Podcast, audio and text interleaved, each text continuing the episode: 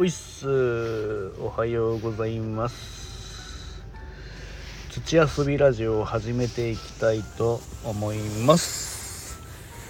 どうも農園日だまりの目のみなとんです。今日もよろしくお願いいたします。えー、久々の収録ということで、えー、2月にね、えー、レターをいただいててって何件か、えー、ずっと返信していなかったので、えまた返信をしていきたいと思います、えまず読まさせていただきますね。えー、みなとんこんにちは。横浜の次男です。ファーマージャーのジングルにおいてヒップホップを取り入れたミナトンですが大きく影響を受けたアーティストはいますか？そのアーティストとライブやつながりなどはありますか？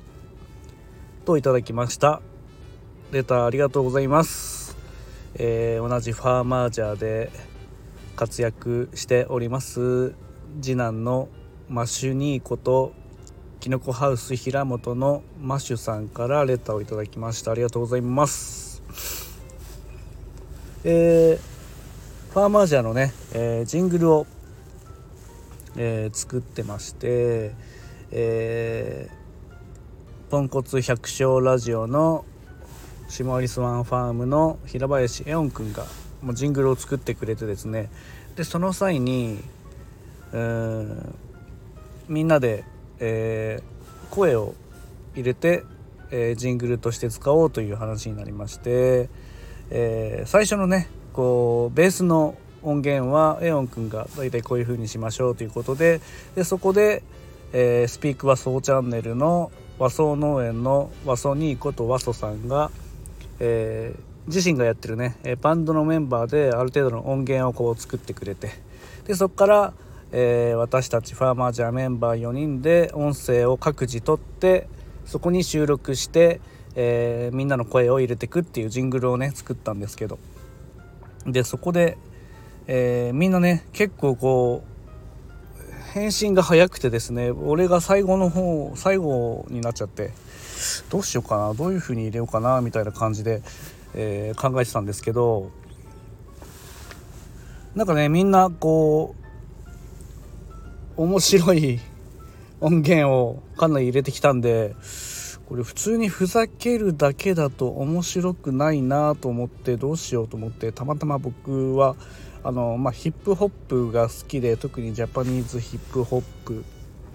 を聴いていてまあラップを入れたらどうかなということで、まあ、ファーマージャーにまつわるラップ音声配信に関したねようなラップを入れようということでえー、ラップをしたんですけど、えー、まあ、その音源はファーマージャーのねライブで、えー、ジングル流してますんで、えそこに行って聴いていただければありがたいんですけども、まあ、そういう経緯でラップを入れたというところなんですけどもで、えレターの質問ですね。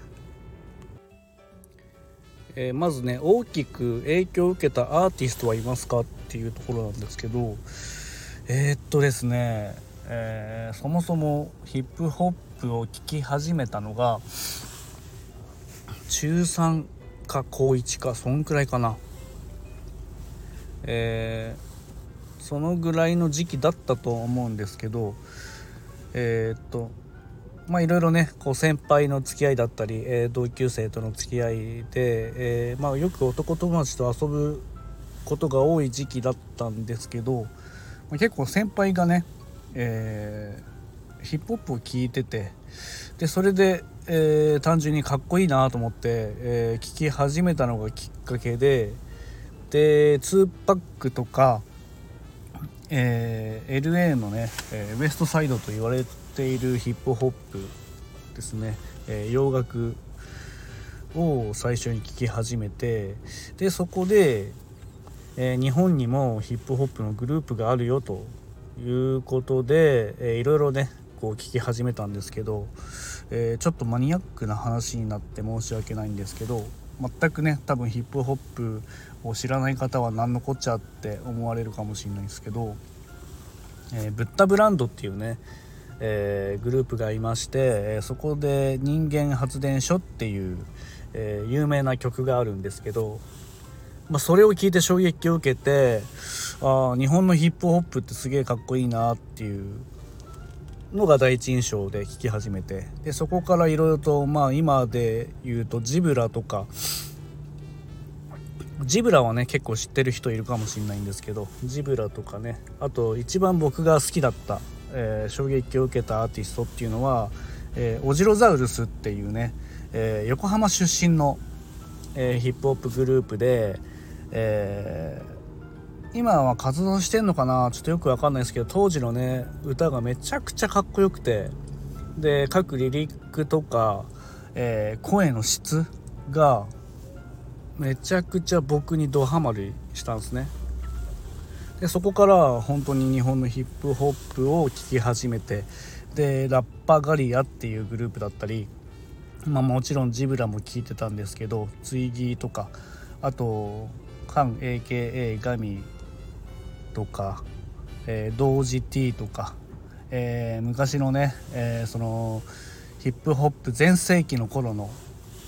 えー、アーティストをよく聴いていたような感じですね。でアーティストとライブのつながりっ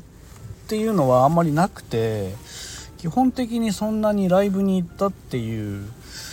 記憶はないですね。えー、昔ちょっとアメ車に乗ってた時期があってでそこで、えー、カークラブとして、えー、イベントに行ったりとかねよくしてたんですけど、えそこでそのイベントとかで、えヒップホップのグループが来てライブをするとか、えいうのはあったので、えそういうところでライブは、えよく参加はしてたんですけど基本的にそのアーティスト